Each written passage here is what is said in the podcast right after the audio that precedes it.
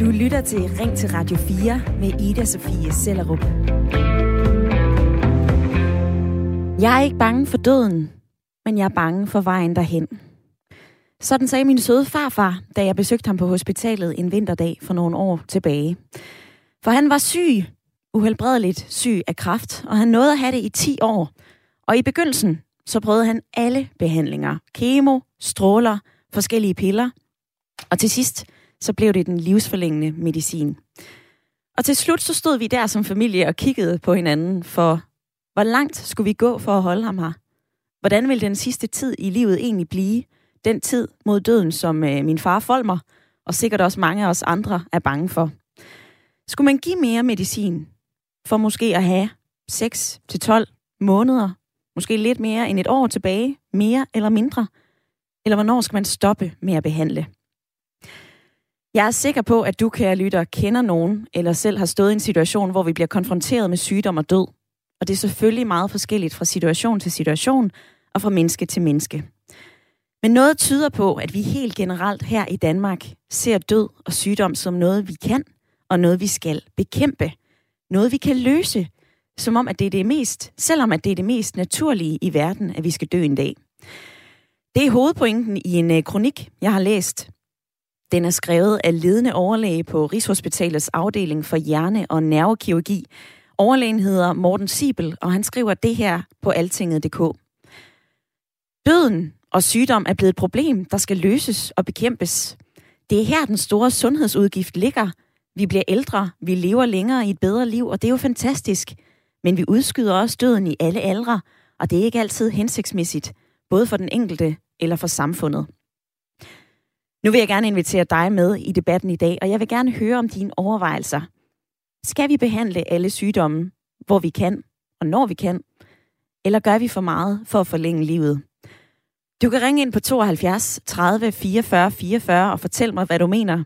Du er også velkommen til at træde ind i den her debat på en uh, sms. Du kan sende en sms til uh, fjorten fireogtyve. Du skal bare lige huske at begynde din besked med R fire. Og dagens spørgsmål og dagens debat, det er noget, som uh, du, Mette Humidan på uh, femogtres år, synes er fantastisk at tale om, eller i hvert fald meget nødvendigt. Velkommen til. Jo, tusind tak skal du have, Ida-Sophie. Du arbejder som anæstesisygeplejerske, og øh, jeg kan lægge for land og spørge dig, Mette, gør vi for meget for at forlænge livet? Ja, det gør man efter min bedste overbevisning. Det gør man. Man er alt for bange for at sige farvel, tage et ansvar, og det, jeg vil gerne sige en tak til Morten Siebel for at have bragt det emne på bane, for det er virkelig meget aktuelt og meget nødvendigt. For sundhedsvæsenet kan bruge uanede mængder af midler. Det hører aldrig op. Men vi kunne bruge dem langt mere fornuftigt, hvis vi ville give vores kære en bedre pleje den sidste tid, vi har dem. Mm-hmm. Det mener jeg. Og nu får du lige takket Morten Siebel. Den tak kan du også sende til ham, for vi har ham faktisk med lidt øh, senere i programmet. Men øh, først, så skal vi også lige et smut til Kalundborg, for jeg kan sige velkommen til dig, Dorte von Esbæk-Wulf. Ja, tak. Du er landmand, og du er femoghalvtreds år. Du er også med i lytterpanelet i dag, Dorte. Skal vi behandle alle sygdomme, hvor vi kan, og fordi vi kan? Altså, jeg synes jo, at videnskaben er ret interessant, og det, vi bygger ovenpå, det er jo der, vi når hen. Så det vil sige, hvis vi ser i firserne, hvor der var rigtig mange homoseksuelle, der døde af AIDS, og der har vi jo nu faktisk fået nogle mennesker, der lever nogle fantastiske liv. De har børn, de har livsledsager, de har været produktive, de har bidraget til samfundet, fordi vi rent faktisk har forlænget deres liv med livsforlængende medicin. Så jeg synes, det er en meget, meget svær diskussion, og jeg ved godt, at den bliver kogt ned til økonomien og til de ressourcer, der mangler på afdelingerne, og jeg ved, det, det må være et forfærdeligt pres at leve under, og slet ikke værdigt for hverken læger eller sygeplejersker eller andre, der skal tage ansvar. Men jeg, men jeg er ikke afklaret i, om jeg synes, man skal lade være med at investere i forlænget liv, fordi jeg synes, den er, altså det er meget svært at, at lave en, øh, et, et klart skel, hvornår skal man, og hvornår skal man ikke, og ja. Det er selvfølgelig en afvejning, lægerne skal gøre. Ja, jeg er meget uafklaret, må jeg sige. Og det er også helt okay at være uafklaret. Jeg ved også, det er et stort spørgsmål, som vi øh, kaster ud i, øh, i æteren i dag, men jeg synes netop, at det er ufattelig relevant, at vi har den her samtale. Vi kan nok ikke løse det her i løbet af den næste times tid, men vi kan i hvert fald få talt om, hvordan vi har det. Gør vi for meget for at forlænge livet? Eller skal vi behandle alle sygdomme, hvor vi kan og når vi kan? På sms'en så er der allerede en lytter, der skriver, at alle skal behandles, hvis de ønsker behandling. Og på den anden side i den her debat, så har vi jo netop et sundhedsvæsen, som kan behandle os. Altså vi har så mange redskaber og så mange muligheder for at blive i livet i længere tid. Og som det er i dag, så forsøger sundhedsvæsenet som udgangspunkt at holde liv i patienter, medmindre man eksplicit har bedt om noget andet. Og det kan man gøre ved at fortælle personalet det, mens man er i behandling. Det kan også være, det er noget, man skriver i sit livstestamente. Men så kommer der bare et andet spørgsmål, for hvornår ved man, at man ikke vil mere? Hvornår ved man, at jeg har, en, jeg har ikke brug for at være i livet mere, jeg er mæt af dage, men er man i stand til at beslutte det? Tilbage i to tusind og femten, så skrev Etisk Råd, at det ofte er sådan, at den alvorligt syge eller døende patient ikke selv er i stand til at beslutte sådan noget. Og det kan være, at patienten er ukontaktbar, bevidstløs, stærkt dement. Der var en undersøgelse af fire tusind patientforløb på europæiske intensivafdelinger, og den viste, at femoghalvfems procent af patienterne, de var ikke i stand til at træffe beslutninger. Så hvis det er op til de pårørende eller fagpersonalet at træffe den her store beslutning, er det så bedre at forlænge livet og behandle, fordi vi kan? Jeg ved godt, at den her debat, den ikke er sort og hvid, og du behøver heller ikke at være afklaret. Du må også gerne være afklaret. Uanset, så vil jeg gerne høre dine tanker om det her. Er vi her i Danmark bange for at lade folk dø? Gør vi for meget for at forlænge livet? Eller er det godt, at vi kan behandle sygdom i lang tid? Både for den syges, men også for de pårørende skyld, og forlænger livet. Du kan sende mig en sms, du kan skrive ind til fjorten fireogtyve, eller du kan give mig et ring. tooghalvfjerds tredive fireogfyrre fireogfyrre er nummeret herind.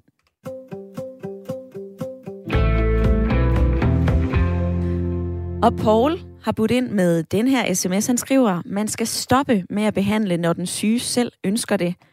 Og så skal man hjælpe den syge med at dø, når det kommer så vidt, så intet, at intet nytter længere. Med venlig hilsen Paul, der er uhelbredelig kræftsyg under en øh, livsforlængende behandling.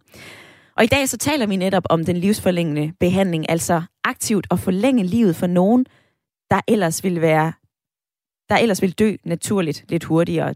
Aktiv dødshjælp, det er en anden debat, da man aktivt stopper livet, for eksempel ved hjælp af medicin. Og det er altså ikke der, vi skal hen i dag. Vi taler om den livsforlængende behandling. H C, han har lige skrevet, vi gør for meget. Vi skal jo alle sammen dø. Og det var også noget af det, som øh, du fortalte i går, Mette, da jeg talte med dig omkring det her. Gennem dit arbejde som anæstesisygeplejerske, så har du stået i flere situationer, hvor du har tænkt over det. Er der en forventning ja. af, at vi her i Danmark må og skal helbrede alting? Ja, det synes jeg, men øh, jeg kan også godt forstå, at det ansvar, hvor, hvor ligger ansvaret henne? For jeg har for eksempel, det har alle inden for sundhedsvæsenet, stået i situationer, hvor gamle mennesker er blevet bragt ind på plejehjem, de er fundet livløse, så bliver der ringet et et to, og de kommer ind i skadestuen, og vi arbejder på at genoplive, eller hvad man nu vil kalde det, et gammelt menneske, der i virkeligheden bare har forladt den verden. Og det synes jeg er noget af det mest uetiske og sørgelige at bruge vores ressourcer på, for det første, og uetisk over for det stakkels menneske, der ligger der, som skulle have haft en hånd at holde i i stedet for. Men når vi netop kan genoplive, hvorfor er det så, jamen, det, at, at vi gør det? Jamen, jamen til hvad? Jeg synes, som man må også stille sig det spørgsmål, hvad er det, vi genopliver et menneske til? Mm. Hvis det er et, et gammelt menneske, der er sygt, måske dement, ikke kan spise og drikke mere, hvad er der så ved at være i den verden? Jeg synes, man bør stille sig selv det spørgsmål, vil jeg igennem den behandling? Hvordan kunne jeg tænke mig at komme forlade den verden? Ja. Og som læge eller som fagperson, nu er du øh, sygeplejerske, så er det jo også et ansvar, som man står med på et hospital, hvis ikke at den pårørende selv, eller hvis de pårørende ikke kan, eller hvis den ja. syge ikke selv kan. Men er det ikke et enormt stort ansvar med det? Jo, det er det da, men det er også et ansvar at leve. Det er det hele, alt er det hele taget et stort ansvar, og der mener jeg jo også, at vi må tage ansvar for vores eget liv.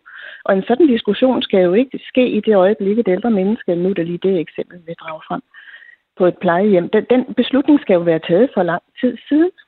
Så der er det vigtigt, at man med sine pårørende og måske patientens læge taler igennem, hvordan skal det her være. Men det skal være, inden man når at blive så dårlig, for der er man ikke i stand til at tage sådan nogle beslutninger selv. Mm.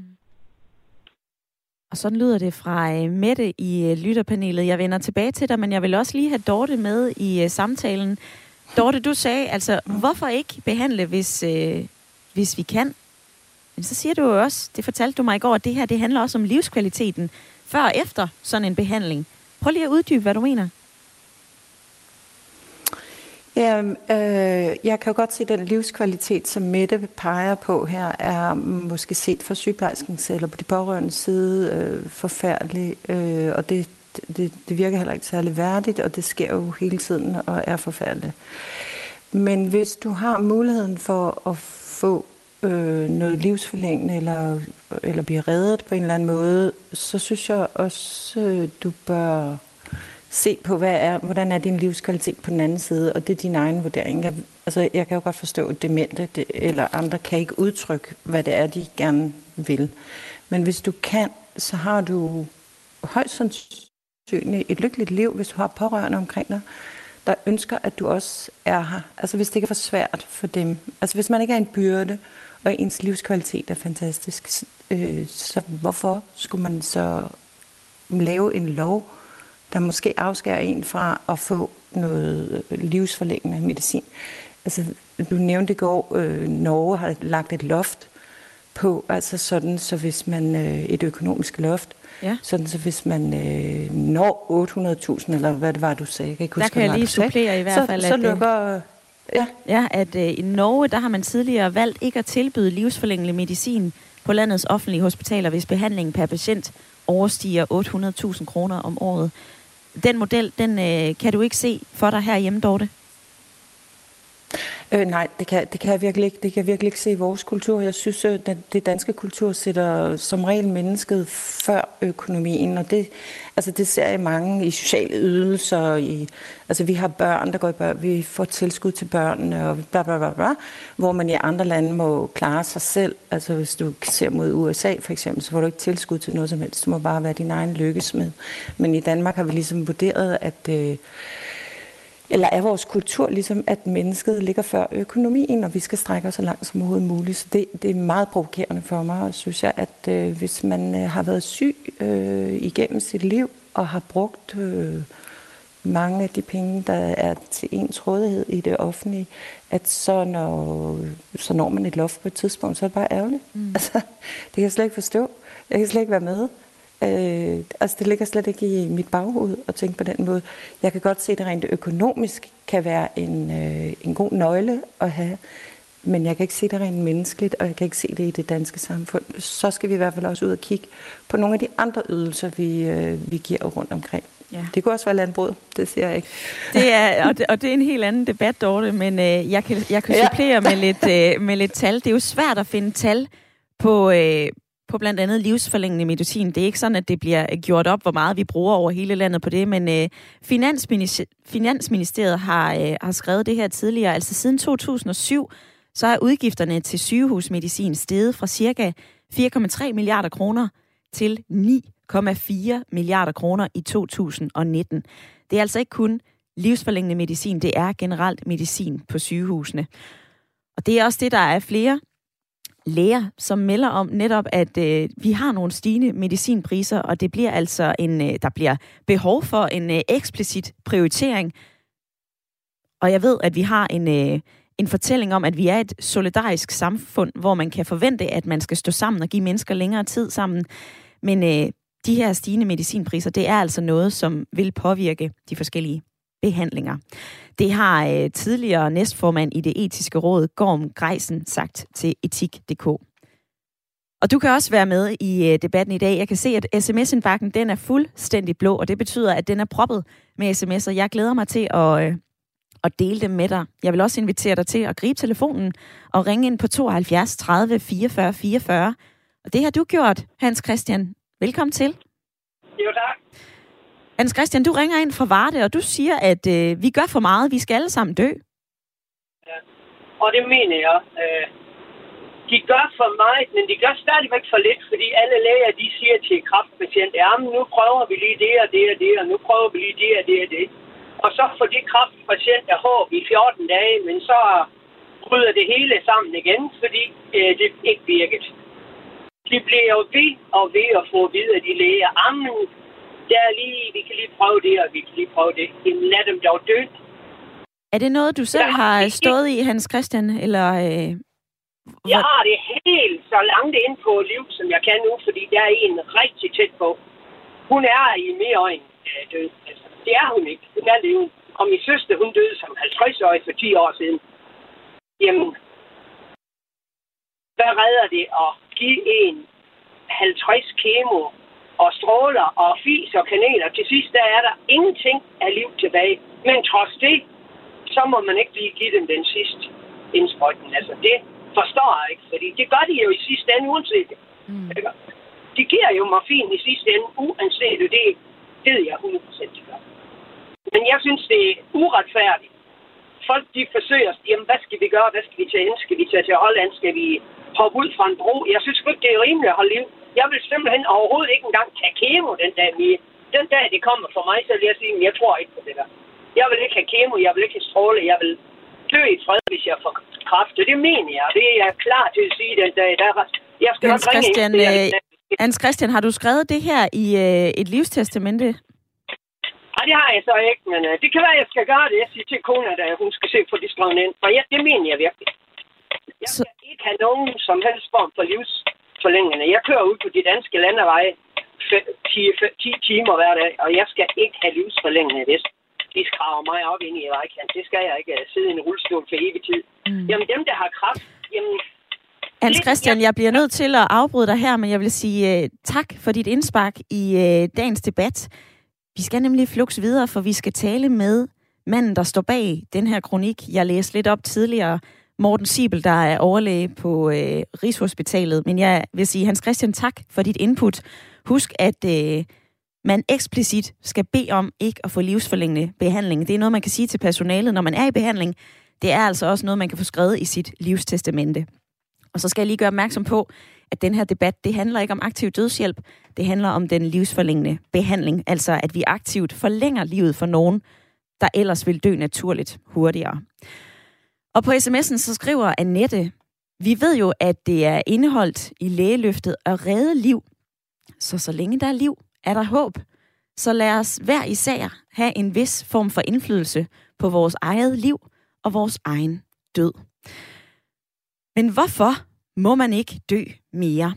Det spørgsmål, det har du stillet i en kronik i Altinget. Morten Siebel, velkommen til. Tak skal du have.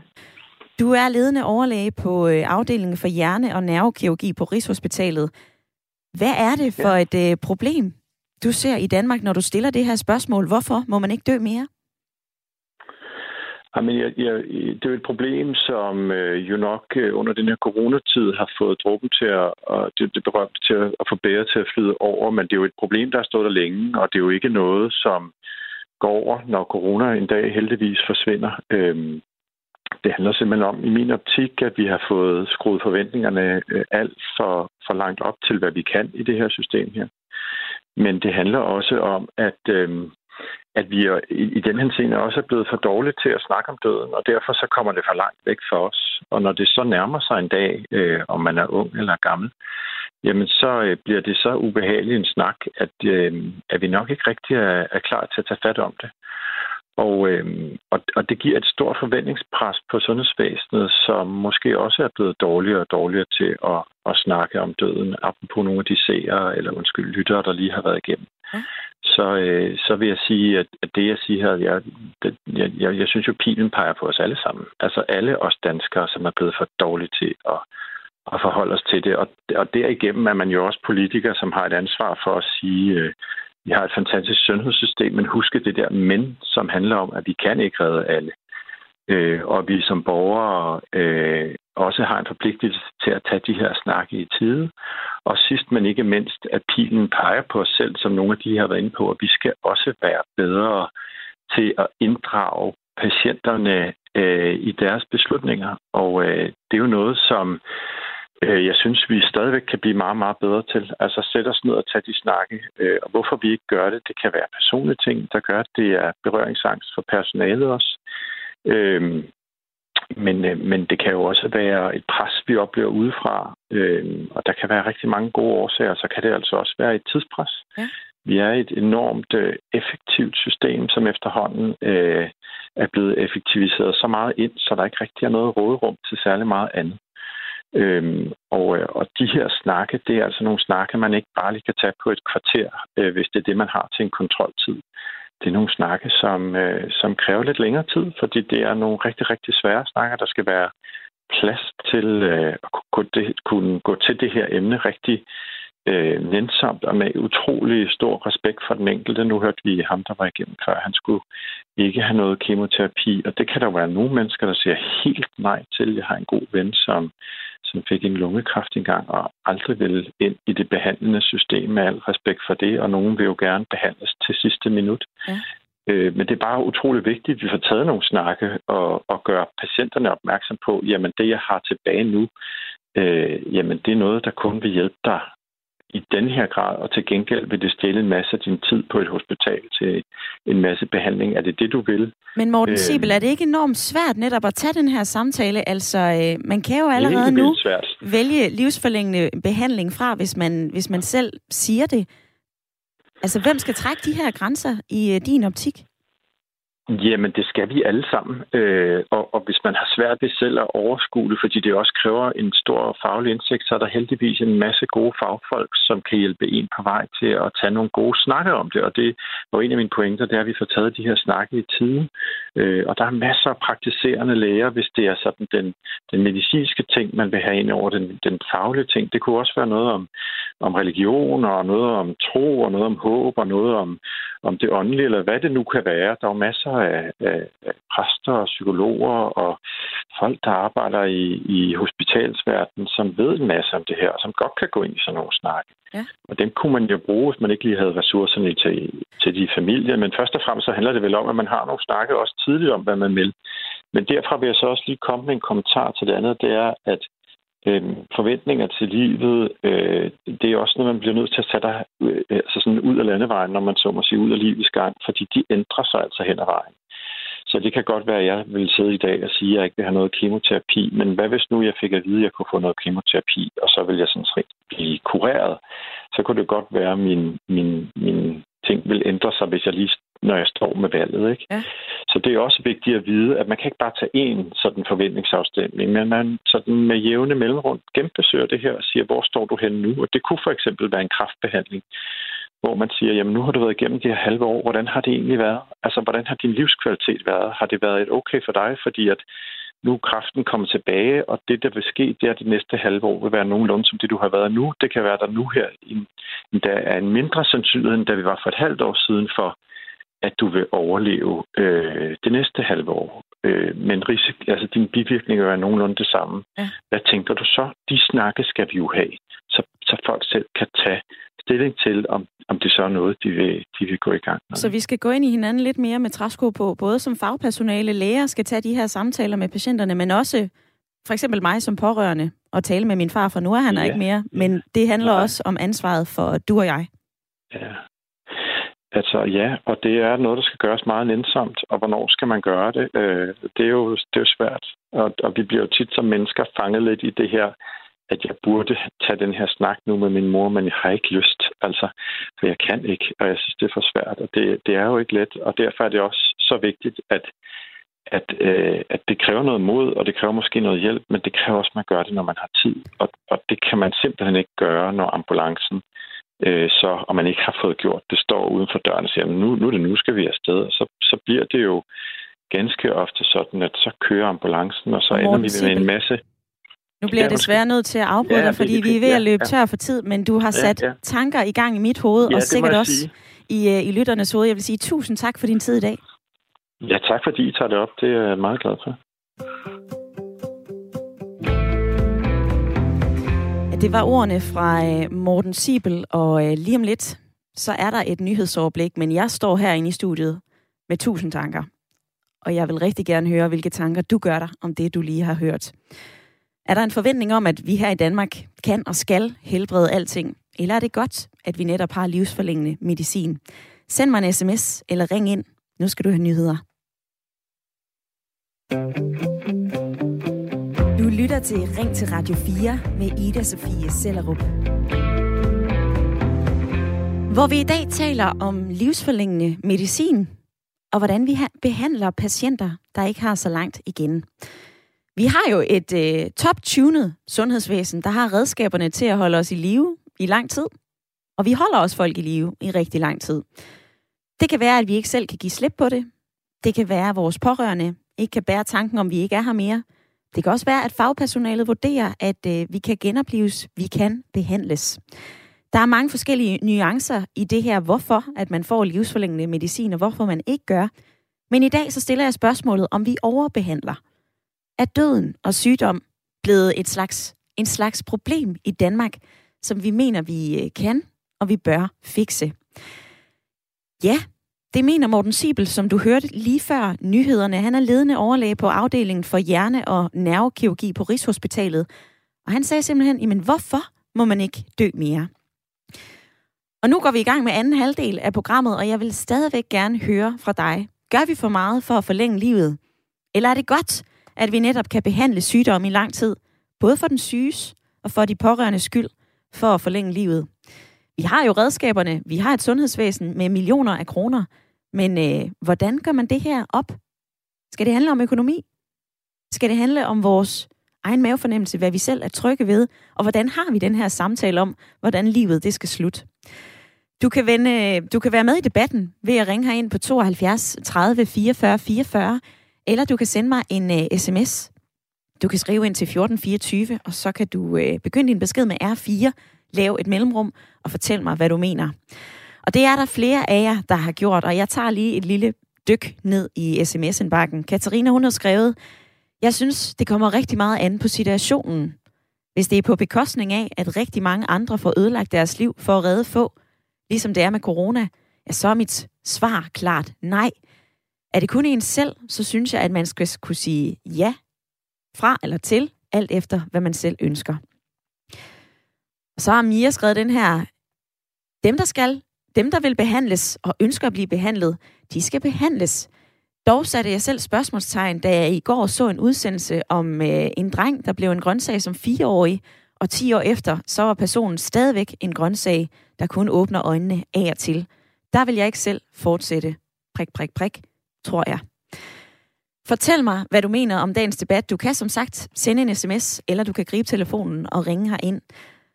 Og Mette, du er stadigvæk med i lytterpanelet. Vi har talt om det ja. her tidligere. Du er stor fortæller for, at livet det skal simpelthen slutte tidligere, end det gør nu. Vi bruger alt for meget krudt på at overbehandle og forlænge livet hos patienter. Mette, hvad er din reaktion på Morten Siebels ord, du hørte?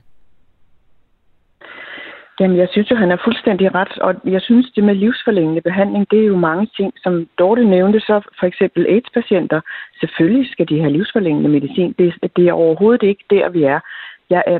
Det, jeg mener, det er, når vi som fagpersonale godt ved, at nu står vi ved livets slutning, hvor længe skal vi så blive ved? Og der mener jeg helt klart, at vi bruger ressourcerne forkert. Vi bør give de mennesker en værdig afsked fra, den, fra denne verden, og det kunne vi gøre meget bedre. I dag synes jeg, det er direkte uetisk. Og det har jeg svært ved. Nu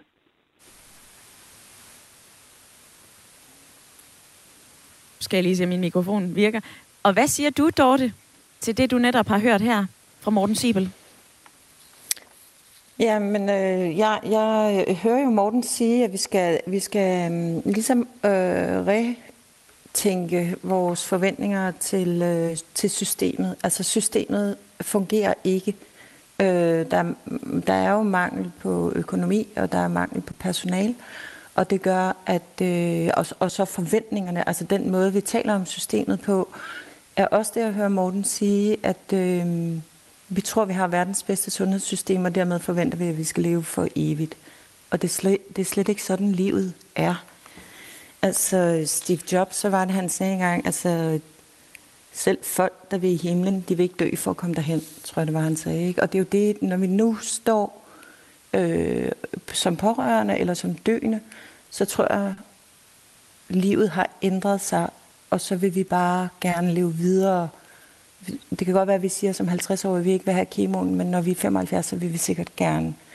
Men vi bliver nødt til at tale om det etiske i det, som Mette også er inde på.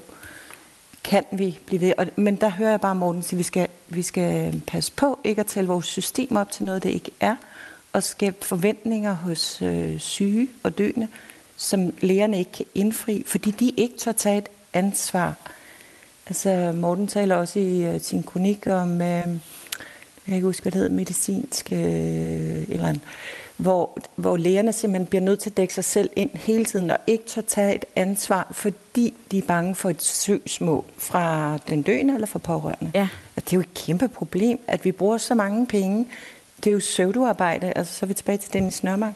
Med pseudoarbejde sidder bare nogen og rykker rundt på nogle papirer, og, og bruger alle pengene, som skulle være brugt til, til, til de syge, til vi måske kunne have brugt nogle flere penge på psykologer, til at snakke om, hvad er døden, og hvornår når jeg derhen, og er det okay at ændre i mit livstestamente undervejs? Ja. Fordi det, det er så angstprovokerende for mig at skulle skrive nu, at jeg vil have slukket for, for min respirator, eller whatever. Ja. Kan jeg ændre mit livstestamente undervejs? Og så videre, så videre. Ja. Der er forskellige input fra øh, lytterpanelet, som du nok kan høre. Mette og Dorte, I er med i øh, tyve minutter endnu, og det er jeg meget glad for. Jeg er også glad for, at I er øh, med, både på sms'en og øh, på telefon, for jeg kan sige velkommen til dig, Peter. Du har ringet ind fra København. Ja, hallo. Peter, hvordan forholder du dig til øh, spørgsmålet i dag? Skal vi øh, lade være med at forlænge livet med livsforlængende medicin, eller skal vi behandle, fordi vi kan? Jeg tror ikke, man skal lade være med at behandle. Øhm, eller det synes jeg overhovedet ikke, man skal. Men det er jo altid individuelt. Øhm, det jeg bare bliver så ked af, når jeg læser den der øhm, kronik, det er, at at læger bliver økonomer, og læger burde være læger. Altså læger har aflagt lægeløftet, den hippokratiske ed, og den fordrer dem til at forlænge liv. Ja. Og det skal de bare gøre. De skal ikke være økonomer, de skal ikke sidde og tænke på, hvad det koster. Lægers opgave er at behandle de syge og forlænge deres liv. Det er ligesom det, de har. De skal ikke sidde og tænke på, hvad det koster. Det er der andre mennesker til.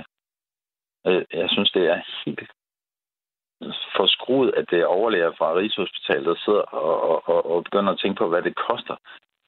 Det, ja. Medicinudgifterne er stedet fra seks til ni milliarder. Ja, men sundhedsvæsenet koster cirka tusind milliarder om året.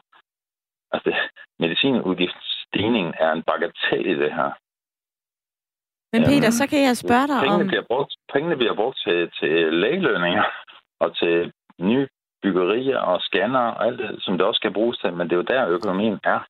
Jeg vil men sige, at lige i forhold til det, du siger her, Peter, så, ja. så går økonomien også til meget andet. Altså fra, fra to tusind og syv til to tusind og nitten, så steg udgifterne til sygehusmedicin fra fire komma tre milliarder til ni komma fire milliarder kroner.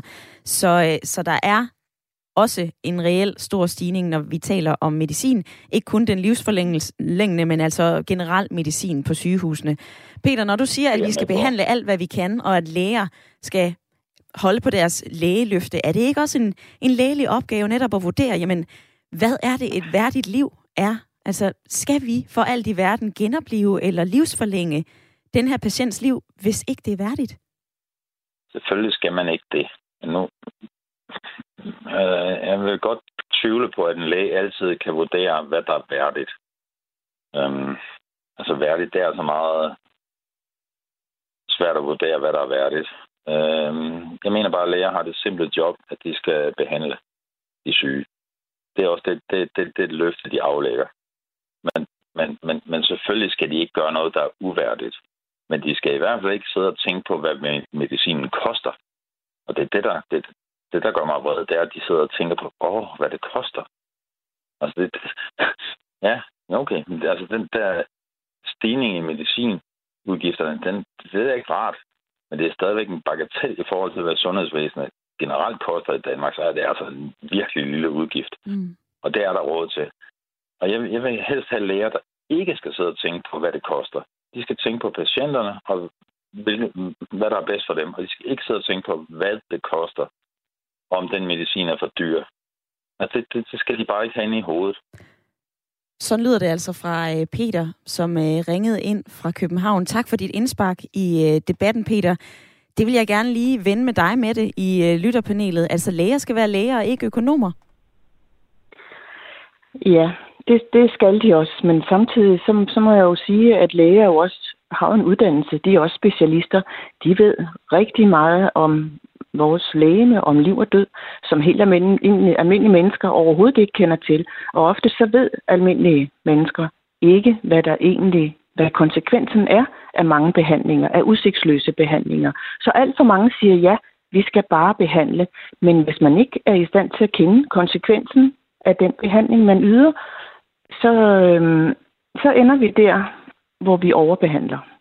Og der synes jeg, at vi som fagpersonale har et stort ansvar. Fordi vi skal behandle, men vi skal også kunne sige stop, og vi skal frem for alt være vores ansvar bevidst. Og vi ved bedre end lytter, der lige ringede ind, som tydeligvis ikke har stået i en situation, hvor man skal sige, skal vi gøre A, eller skal vi gøre B? Det ved jeg ikke, om, øh, om Peter han har stået i sådan en situation, men øh, noget, som du nævner nu, Mette, og noget, som øh, Peter også nævnte, det er det her ordet værdighed. Hvad er værdighed? Hvornår er livet vigtigt? Hvornår er det værdigt at leve? Den her debat, som vi har sat gang i i dag, den rummer også ufattelig meget etik. Og øh, derfor så har jeg ringet til dig, Anne-Marie Gerdes, formand i Det Etiske Råd. Velkommen til. Tak skal du have. Hvad er de vigtigste etiske spørgsmål, når man taler om det, vi taler om i dag? Om man skal forlænge et menneskes liv, hvis man kan, eller lade personen dø naturligt? Altså, jeg synes jo noget af det, der er allervigtigst, når vi taler etik i de her situationer, det er, at man respekterer den enkelte, det enkelte menneskes selvbestemmelsesret.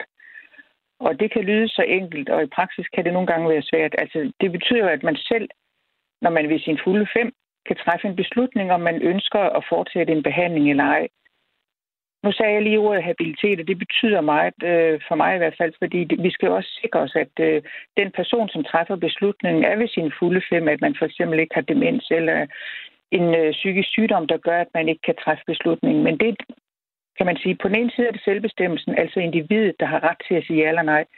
På den anden side, så synes jeg jo også, at vi skal diskutere, altså hvilke rammer er det, vi sætter som samfund og sundhedsvæsen for en livsforlængende behandling, fordi det skal jo ikke være sådan, at øh, man dør i øh, smerter, som kunne have været lindret. Så det er vigtigt, at vi ikke bare giver slip, men at vi lindrer patientens sidste tid. Ja.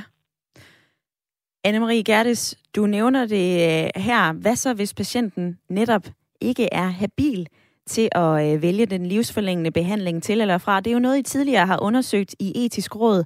I har refereret til en øh, europæisk undersøgelse, hvor man altså så på fire tusind patienters forløb på intensivafdelinger. femoghalvfems procent af dem, de var ikke habile til selv at vælge den her livsforlængende behandling til eller fra. Hvem er det så, der bør bestemme det her? Altså øh, Morten Siebel, han nævner jo blandt andet, at vi skal tage et ansvar alle sammen. Men hvad pokker gør man her? Hvem skal bestemme, hvis ikke at den enkelte ikke selv kan? Ja, det er jo en rigtig svær situation. Det er jo virkelig et dilemma, hvis man ikke ved, hvad patienten ønsker. Så min pointe her, det vil være, at øh, man skal træffe den beslutning, før man kommer i den situation, hvor man bliver inhabil og altså ikke selv kan træffe øh, den her beslutning. Så det handler om, at man tager, vi kalder det en livsnødvendig samtale med sine nære pårørende, eller eventuelt også sin praktiserende læge, men i hvert fald de nære pårørende i god tid. Sådan så, at øh, hvis det var, at man skulle komme i den situation, så ved ens nære pårørende, om man ønsker en livsforlængende behandling. Og her de senere år, der er der jo også kommet det, man kalder behandlingstestamentet. Sådan så, at øh, man kan gå ind, øh, og det gør man digitalt, øh, og laver det her behandlingstestamente, hvor man kan sige, hvis jeg senere kommer i en situation, som du beskriver der, så ønsker jeg ikke livsforlængende behandling. Og man kan også gøre den afhængig af, at de nære pårørende, de som også skal være med til at bestemme det. Så der er nogle flere muligheder i dag, end der var for bare få år siden. Ja. Men, ja. Jeg vil bare lige supplere, at det her behandlingstestamente, som øh, du fortæller om, livstestamentet, er der også nogen, der kalder det, det blev netop indført i to tusind og atten. Og det er altså noget, som man kan tage stilling til, hvis man er øh, over atten år. Men Anne-Marie Gerdes, i løbet af samtalen med dig nu her, så bliver det jo også tydeligt, at det her det handler meget om, om overvejelser. Altså, øh, hvad er plusser, hvad er minuser, og for hvem er vi gode nok til at gøre os selv de her refleksioner? Altså i den her livsnødvendige samtale, som du siger. Nej, det tror jeg bestemt ikke, vi er. Altså, det er jo et svært dilemma, og øh, der er mange... Øh, altså, vi berøringsangst øh, over for at tale om døden. Det er jo ikke noget, man sidder og hygger sig med under middagen, eller når man er ude med vennerne. Så vi har jo en eller anden måske opfattelse af, at bare vi ikke taler om døden, så kan vi undgå at forholde os til det. Og der er min pointe, og jeg er ikke bedre end alle andre, det skal jeg da blankt indrømme, men min pointe, det er, at vi skal lære at tale om døden, som det vilkår, det er i tilværelsen. Det er jo noget, vi alle sammen kommer ud for på et tidspunkt. Og derfor så er det bedre at forholde sig til det, mens man er ved sine fulde fem, og man bedre har tid til netop at reflektere over de forskellige dilemmaer, der er. For der er rigtig mange, som du også er inde på. Det er jo ikke et enkelt øh, problem, hvor man kan ligesom krydse af ja eller nej. Øh, der er så mange overvejelser, og så er det måske det er bedre, at man gør det netop, øh, når man har tid til at reflektere over det, og man har nogen at tale med frem for, når man kommer i en presset situation, hvor man er alvorligt syg, ja. Hvor man ikke kan rumme alle de dilemmaer. Så lige her på falderebet, hvad er dit gode råd, dit bedste råd, hvis man engang skulle få brug for livsforlængende behandling og netop at have den her samtale i tide? Ja, det er det. Og det er svært at sige lige præcis, hvornår det skulle være, men øh, det kunne jo være, at vi skulle blive bedre til at sætte det lidt højere på dagsordenen, så at vi får snakket om det, mens der er god ro og orden på det. Øh, og det kan jo også godt være, at vi skulle se på nogle modeller, hvor man måske kunne bestille en tid hos øh, sin praktiserende læge og tage den snak, øh, mens der ligesom er ro på.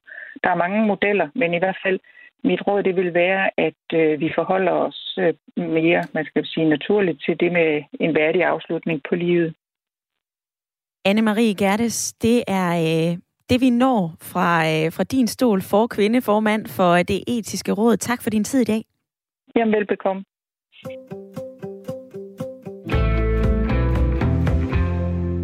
For jeg vil gerne nå et øh, smut til Diana Lund og tale med Jan, som øh, har ringet ind.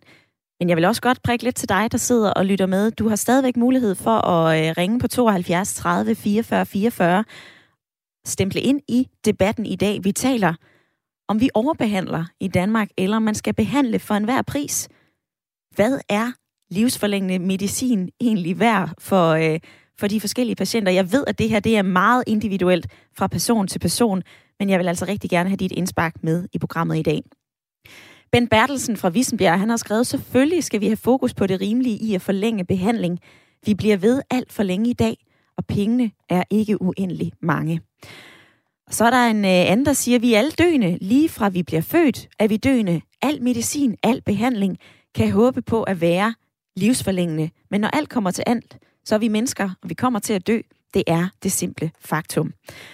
Og nu kan jeg sige velkommen til dig, Jan. Du er med på en telefon fra Diana Lund. Ja, tak. Skal du have. Jan, du har stået i en situation, hvor du fik at vide, at du var helbredeligt syg. Uhelbredeligt syg. Ja, jeg var hvad hedder det, væltet på en motorcykel, og så kommer man ind på traumeafdelingen og får en C T-scanning. Og der var der desværre nogle øh, små knuder i min, øh, hvad hedder det, i mine lunger. Og jeg gjorde mig klart der, mens jeg hvad hedder det, kom mig, inden jeg skulle på kræftafdelingen, at, at hvis ikke der kunne gøres noget, øh, hvis ikke der var et fornuftigt håb, så ville jeg ikke igennem en, øh, en langvarig behandling. Ja. Og hvad så?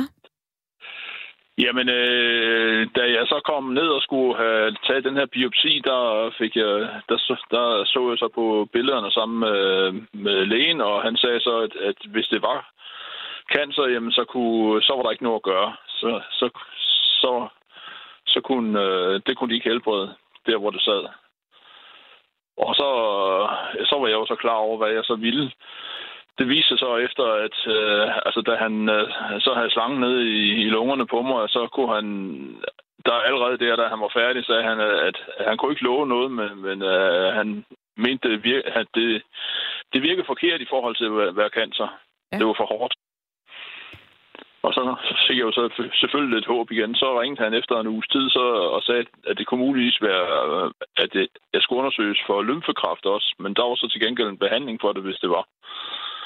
Så og Jan... det vil jeg gerne udtage, hvis der, hvis der var en fornuftig, hvad hedder det, der er jo aldrig nogen, noget, der er hundrede procent, men hvis der er en fornuftig, hvad hedder det, øh, behandlings, øh, hvad hedder det, helbredelsesret, så, så vil jeg gerne øh, lægge krop til, men hvis der ikke er noget, hvis der ikke er nogen fornuftig, øh, så, så vil jeg hellere, hvad hedder det, sørge for at, at smertebehandles, ja. Indtil jeg skal dø.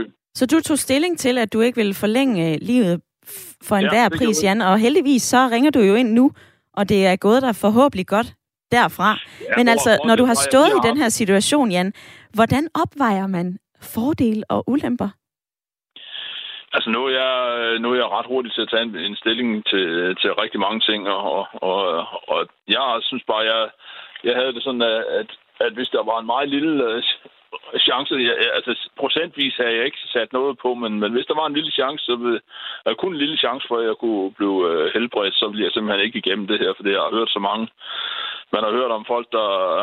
Altså, en ting er, med man mister håret, det er jo, hvad det er. Jeg har ikke så meget i, i forvejen, men, øh, men en anden ting, det er jo, at man, man får sår overalt, og, og man hører om folk, der har sår på indersiden af øjenlågene, og så videre, når de gennemgår det her kemobehandling. Ja. Og det ville jeg simpelthen ikke udsætte mig selv for, hvis, hvis ikke der var nogen øh, idé med det. Jan, jeg vil altså, sige tak. Altså, altså at, at bruge, bruge fire måneder på, på en smertefuld behandling for at kunne leve, leve to måneder ekstra, det, det er ikke det værd. Det er ikke det værd, får du lige fortalt her. Jan, tak for din tid i dag, og for at dele din, øh, din erfaring og dine oplevelser med det her. Det var ikke det værd for Jan, men hvordan pokker finder man ud af, om det er værd for sig selv. Nu hørte vi lige Anne-Marie Gerdes fra øh, Det Etiske Råd om, hvordan vi har den her livsnødvendige samtale. Og Dorte i lytterpanelet, var det noget, du kunne øh, tage med dig? Ja, det, men, men jeg har altid talt om døden med mine børn. Altså, jeg er ikke bange for døden, altså bange for at miste det, jeg har nu. Altså frygtelig bange for, fordi jeg synes jo, alle de mennesker, jeg kender, er skønne, og jeg vil ikke forlade mit liv. Men selve døden er jeg ikke bange for. Jeg har set den et par gange. Jeg synes ikke, det ser... Jo, ved ulykke ser det forfærdeligt ud, men de døde, jeg har set, det har, ikke, det har været fint og smukt og stille og roligt. Så det tror jeg vil være meget vigtigt at tage en snak om. Og hvis man taler om, at vi har nogle små overgange på vej, og vi ikke har personale nok på hospitalet, så kan man måske se på nogle af de mennesker, der har fået livsforlængende medicin, eller som har overlevet noget, eller som er ældre, og så tage dem ind og lade dem tage snakken med, med, med folk, som er syge. Dorte. Eller med psykologer, eller med lægens. Ja. Dorte, hvis du stod i den her situation som Jan, der lige ringede ind, hvad ville du så tænke? Mm. Jeg ved det ikke, og det, og det ved jeg jo ikke, fordi som Morten også øh, pointerede, så ændrer tingene sig jo i ens liv. Hvis du spørger mig lige nu, så vil jeg helt klart tage al den hjælp, jeg kunne få. Og det vil være i samråd med mine, med mine børn, hvis, jeg, hvis, jeg, hvis børnene synes, at det, det, var, det var for meget for dem, og jeg var for stor en byrde, og det kunne ikke lade sig gøre. Så tror jeg, jeg vil revurdere det, men umiddelbart, så vil jeg tage, hvad jeg kunne få. Ja. Ja. Sådan lyder det altså fra øh, Dorte i lytterpanelet. Jeg vil også lige nå forbi dig, Mette. For ja. Du er fortsat med i øh, lytterpanelet. Vi er så småt ved at nå til vejs ende, og jeg ved, at vi er ikke, øh, vi er ikke kommet så vidt og bredt omkring, for det her det er et emne, vi kan tale om herfra til evig tid, skulle jeg lige til at sige. Så meget tid har vi ikke. Men Mette, er der noget, du hæfter dig ved fra debatten i dag? Ja, det er måske det, den der samtale, som er utrolig svær at tage, og som er stærkt påkrævet. Så jeg er utrolig glad for, at Morten har taget det her emne op, og der bliver skabt, for der er absolut brug for større fokus på samtale om døden. Og især også set i lyset af, at vi måske bliver et mere og mere af-religiøst samfund, hvor man andre steder i verden, hvor man har det ligegyldigt, hvilken form for religion, men har man en form for tro, så er det absolut på mange måder nemmere at tale om døden. Og så har vi jo også her i vores vestlige verden et ønske om udødelighed. Og det håber jeg, der aldrig nogensinde man når dertil. Men der er jo mennesker, der bliver frosset ned i håb om, at man kan genopleve dem senere. Ja. Så jeg synes, at debatten er utrolig vigtig, og jeg synes, det er et meget fint emne, I har taget op i radioen. Og jeg håber, at, at folk hjemme i stuerne tager det op for præcis også som Dorte sagde, og som Morten siger, man skal gøre, og som Gerdes siger, at man skal gøre det i fredstid. Man skal gøre det, mens det er til at holde ud at tale om. for det bliver så frygtelig svært, når det bliver alvor. Mm. Så det er meget, meget nemmere, hvis vi kender hinandens holdning til både liv og død. Og lad det være øh, de sidste ord fra dagens lytterpanel. Mette og Dorte, tusind tak for jeres øh, tid i debatten i dag. Jeg bruger lige lidt tid på øh, sms'erne, for der er altså kommet flere. Pierre, han har skrevet, øh, jeg mener, at alle skal have livsforlængende medicin, hvis de vil have det, men hvis patienten ikke ønsker det, så skal det ikke tilbydes. Og så skriver Inger, Morten Siebel er en meget sympatisk og særdeles klog mand. Han ved, hvad han taler om, da han har stor viden om problemet, og det er klogt at have en overlæge og en sygeplejerske med i programmet. Og H C, som øh, ringede ind lidt tidligere og var med fra Varde, han har efterfølgende skrevet, vi skal selv tage afgørelsen. Jeg håber, at du med det her program har gjort dig nogle tanker om, hvordan vi skal herfra, om man skal vælge livsforlængende medicin, eller hvordan din rejse her i livet skal slutte. Du kan finde det her program, hvis du vil høre det igen, som podcast. Det kan du finde på Radio fires app, eller der, hvor du henter dine podcasts. Og så vil jeg sige tusind tak til alle, som har skrevet og som har ringet ind. Det har været en fornøjelse. Ring til Radio fire er tilbage igen på mandag.